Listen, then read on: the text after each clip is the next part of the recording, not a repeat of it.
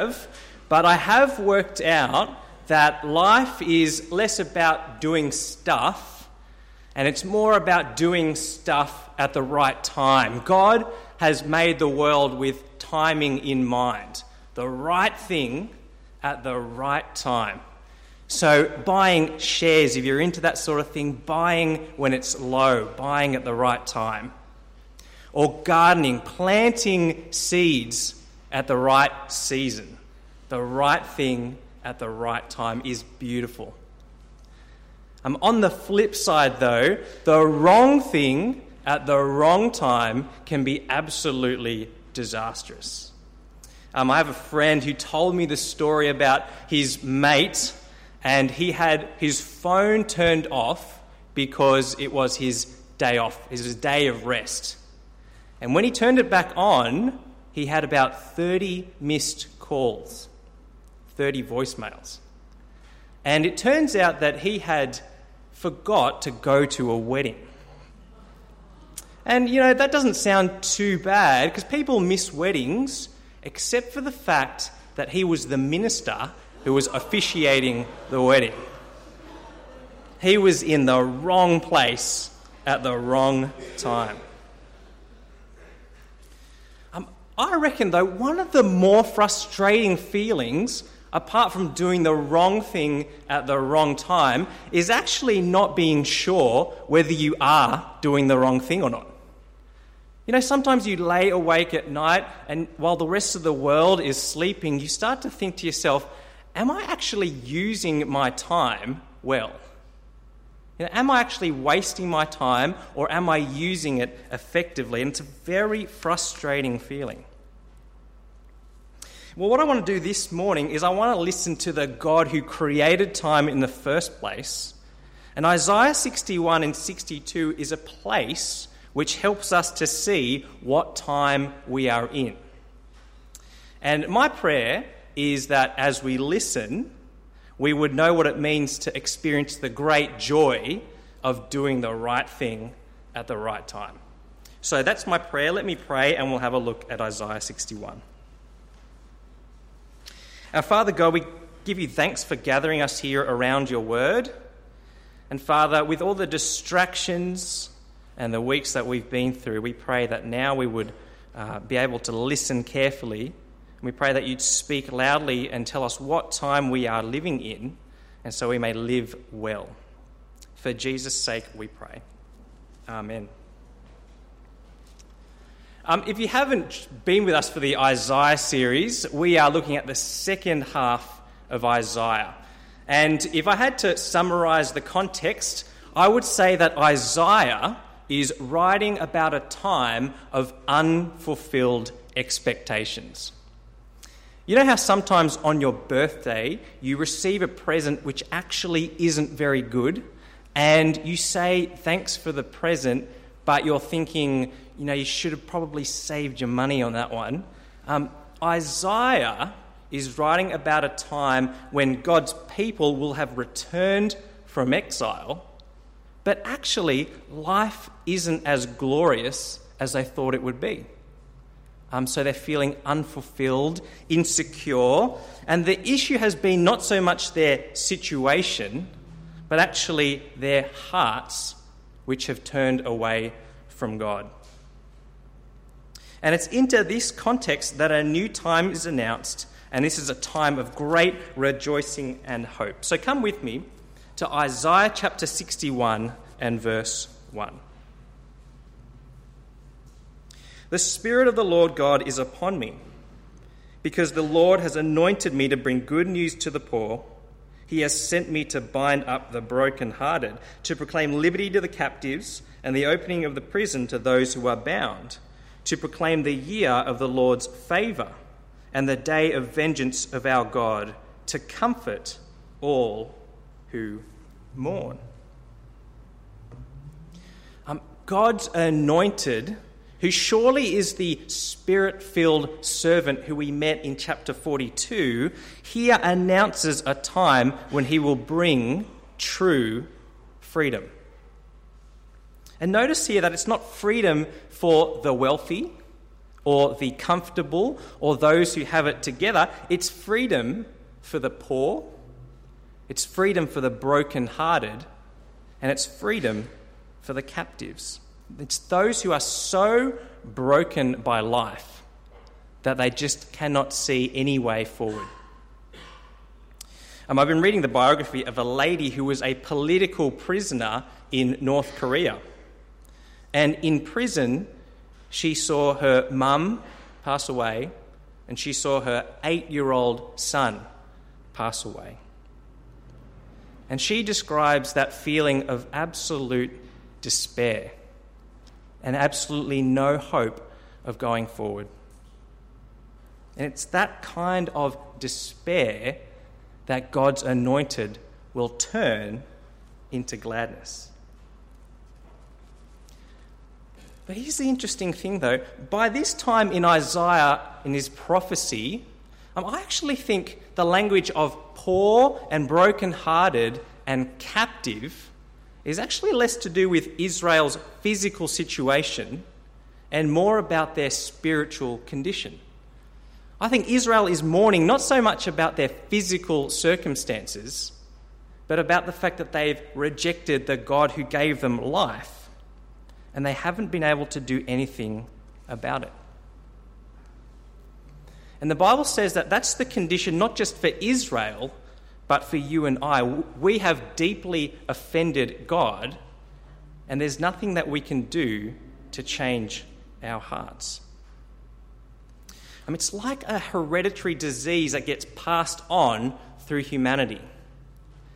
Um, a, few a few years ago, I, I visited the doctor and they told me that I have slightly high cholesterol. And I eventually worked out that it was less about the McDonald's that I was eating and more about the fact that my family history had high cholesterol. And the Bible says that, like Israel, you and I have this same condition. We've offended God and we can't do anything about it. But what Isaiah 61 is promising is that for those who have recognized and mourned and grieved over their sin, there will be great joy and gladness.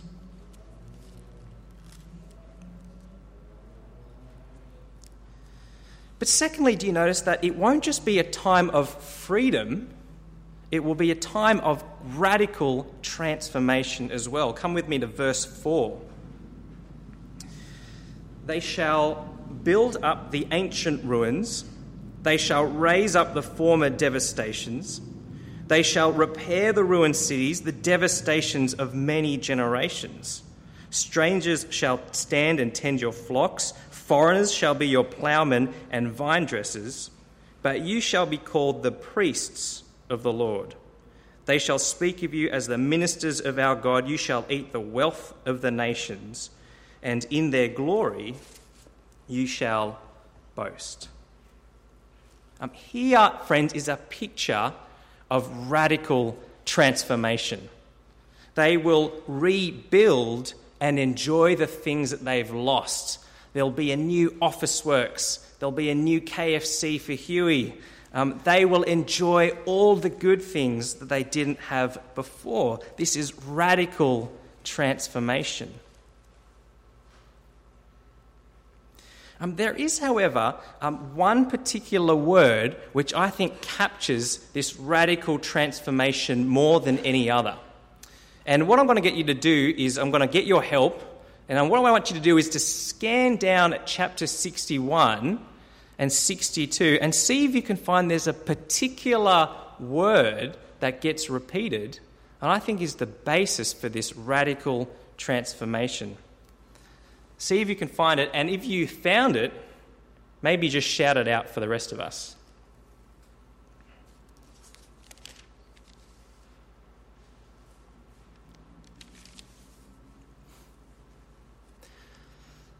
Any takers? Any takers?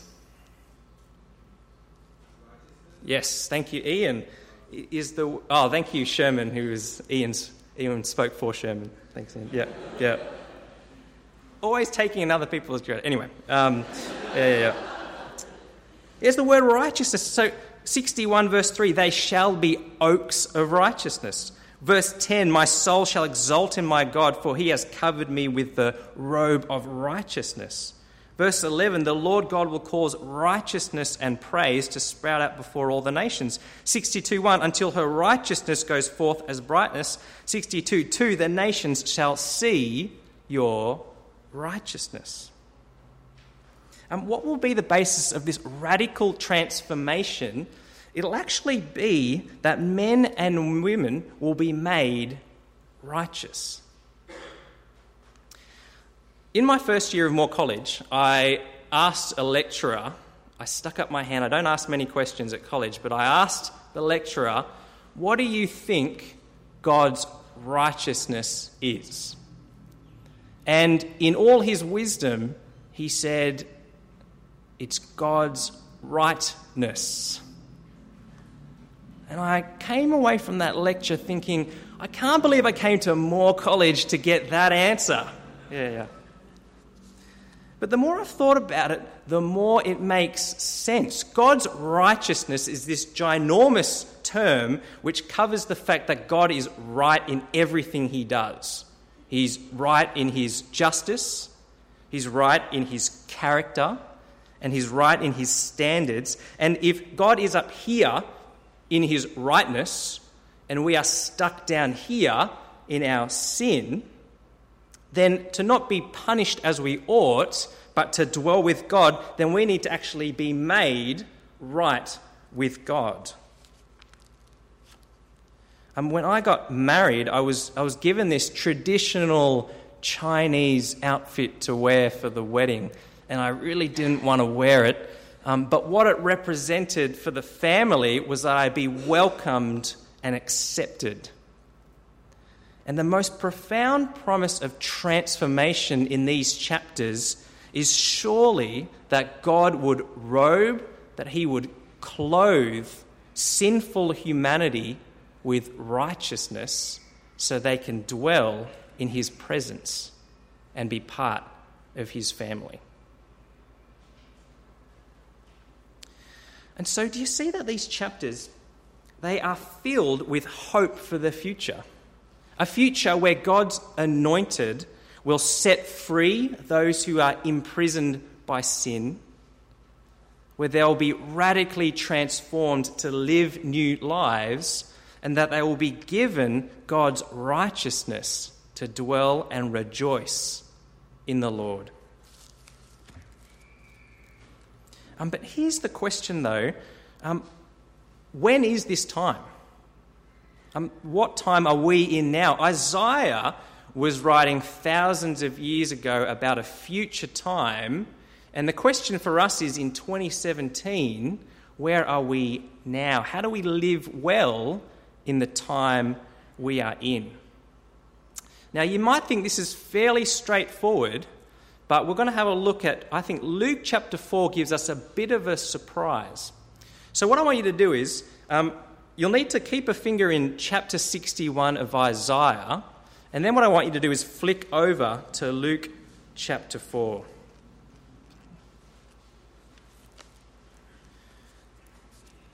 So don't lose Isaiah 61. And if you go over to Luke chapter 4, and verse 17, what happens is that Jesus himself picks up the scroll of Isaiah and he reads out and quotes this very chapter, Isaiah 61. But what I'm going to get you to do um, as your final interactive exercise is to just read what Jesus quotes just by yourself and have a think about where Jesus stops the quotation. Where does Jesus stop the quotation? All right, hopefully that's enough time. But do you notice that he stops the quotation at to proclaim the year of the Lord's favour? And you've actually keep, kept your finger in Isaiah 61 and flick back for a moment, what is the very next thing that happens after the year of the Lord's favour? it is the day of vengeance of our God. That is, Jesus, when he came, actually announced where we are now. It's, um, it's actually that God hit the pause button on the day of vengeance and instituted the time of the Lord's favour now. In other words, um, the time we are in now is the time where God's people and humanity can come to know the favour of God and receive his righteousness before the day of vengeance, before the day of the Lord's judgment.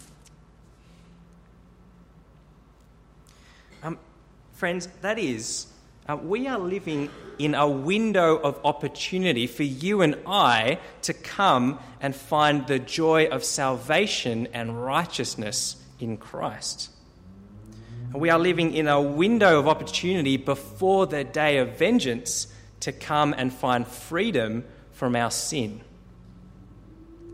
Um, it reminds me a little bit about the website ozbargain.com.au. Put up your hand if you know what Ozbargain is. Um, for, yeah, two hands. Yeah, yeah. Um, for those of you who don't know what Ozbargain is, it's basically a community website that collects all the different sales from around the place and, and lets the community know. So, for example, if I find that McDonald's is selling hash browns for 10 cents for five days only, I go on to Ozbargain and I tell everyone.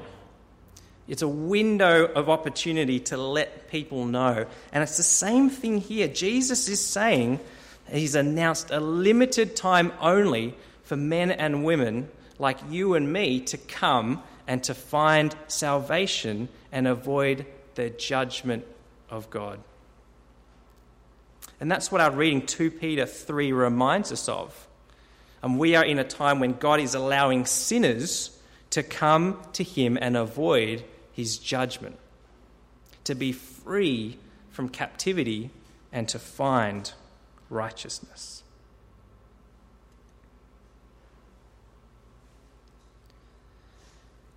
Isaiah 61 and 62, can you see, is actually helping us to see what time we are living in now. It looked forward to a time both of the Lord's favour but also of the Lord's judgment. And in light of Jesus' death and resurrection, we now live in the time of the Lord's favour. And so, friends, our time is limited as the news of Jesus calls people back to God. If that's the case, um, if it's true that we are in a window of opportunity to come to the Lord Jesus Christ, um, what does that mean for the way that we use our time? To do the right thing at the right time. Well, I have two just brief reflections for us to think about. The first one here, you've actually noticed what is the thing that Isaiah 61 encourages us to do? Well, it's not so much about doing stuff first and foremostly. The language that Isaiah 61 uses is the language of rejoice. So when you get a good news announcement, you don't go and do stuff, you actually celebrate and you rejoice. And so, what I want to ask you firstly this morning is that have you personally grieved and mourned over your sin?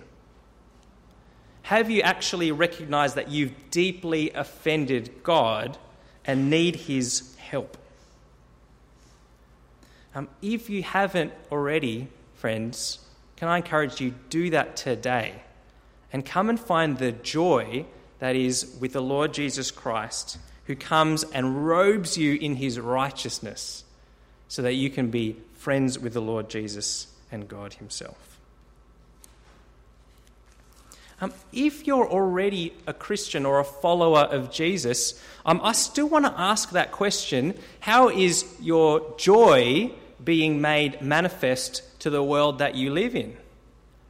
Um, one commentator said that what is the one characteristic that people should see when they look at the church? And he says it's joy. It's rejoicing. It's that deep joy of knowing that we are right with God. So when people see your life, here's the question is it marked with joy? Or is it marked with anxiety or fear or uncertainty? As a slight qualification to that, I do want to say I don't think rejoicing means being happy all the time. Um, I know that God has made us different in terms of the emotional expression spectrum. Some people you think, do you even have emotion? And other people, it's like how, you ask them how their week is and they just burst into tears. I know that the emotional spectrum is very different for each of one of us. And so sometimes rejoicing in your salvation looks like being overflowing with excitement and happiness and gladness. But at other times, rejoicing looks like in the quietness of your heart, when you can't feel like smiling at all, still being assured and secure that God has still robed you in righteousness and that He still loves you even though you don't feel like smiling today. And so to live well now is firstly to live a life of rejoicing in God's righteousness. Secondly, however, living well now, the fact of the reality is that we need to use our time well as well. If we are living in the window of opportunity for people to come and find God's righteousness, then how we use our time matters. Now, the question is how do you proclaim the year of the Lord's favour amidst the busyness of day to day life? Okay, because I get that everyone feels busy, and it just feels like if I come to church and the preacher says, you know, just do more evangelism, you go away and you feel guilt. Okay? Um, I don't have all the answers to this, but I've been encouraged by a book um, and uh, if Peter hasn't fallen asleep at the back, if you just want to just on the screen, there's this book by a minister in England. His name's Matt Fuller, and he wrote a book called Time for Everything. It's a question. Time for Everything. And his whole book is aimed to address this question. I have kids, or I have a job that's you know working me hard, or I just feel exhausted every time I come home in the evening doesn't feel like I have any more time, but how do I manage um, my schedule and yet be serious about the year of the Lord's favour? And I didn't put a, a picture on the screen, but he has this model of a house. And the house has a ceiling and a floor. And the ceiling is, he calls it the line of idolatry. And so in our time, we don't want to go beyond the ceiling into idolatry. So at work, for example, you don't want to make work an idol by putting it above your other things. The floor is the floor of neglect. And so, just as you don't want to go beyond idolatry, you don't want to go into idolatry, you also don't want to go below the floor into neglect. And so, that might look like um, working so hard that you neglect your family responsibilities or your church responsibilities. Um, in between those two things, the ceiling and the floor, he says that actually, as Christians, we have a whole bunch of freedom. And the reality is that you and I, we are free to make a whole lot of choices. So, in the area of leisure, for example, if, um, if uh, one family goes off to an overseas trip or another family goes to uh, watch a football match, um, they're actually free to make those choices. And so, what the scriptures don't present is a guilt trip into doing more evangelism. But he uh, has a lot of helpful things to say, but I think the most helpful thing that I've read was that at the end of the day, regardless of all the freedom that we have as Christians, the reality is that your time is not actually your time. It's actually time that's been given to you by God Himself to actually take the year of the Lord's favour seriously. And so, can I encourage you that even as you enjoy the freedom of choices that you have in each sphere of your life, know that your time is actually not yours, but it belongs to God. And in His timeline, there is a day when He will return to judge everybody. And the question is, how will you use your time in light of the day of judgment? Um, I got one friend, he's just one example of many people, but he works in a corporate firm, KPMG. So if he can do it at KPMG, it's possible for the rest of us. Um, but he's in the last couple of weeks, he's begun, he's begun an investing Christianity group at his workplace.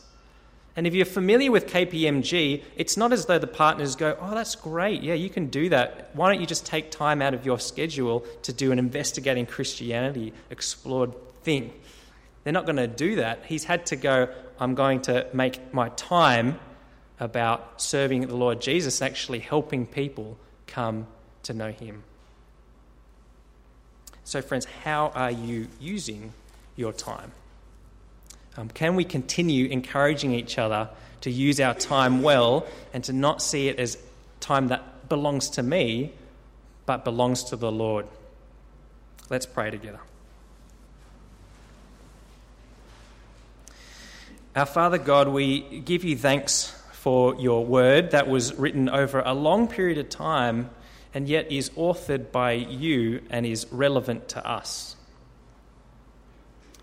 And Father, we thank you that in the death and resurrection of the Lord Jesus Christ, we are living in the time of opportunity.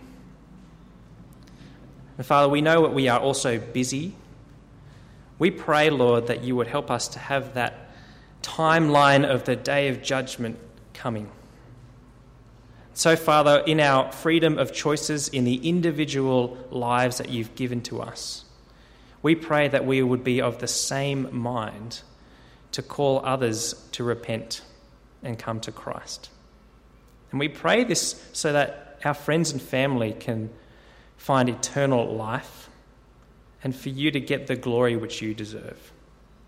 And we ask this in Jesus' name. Amen.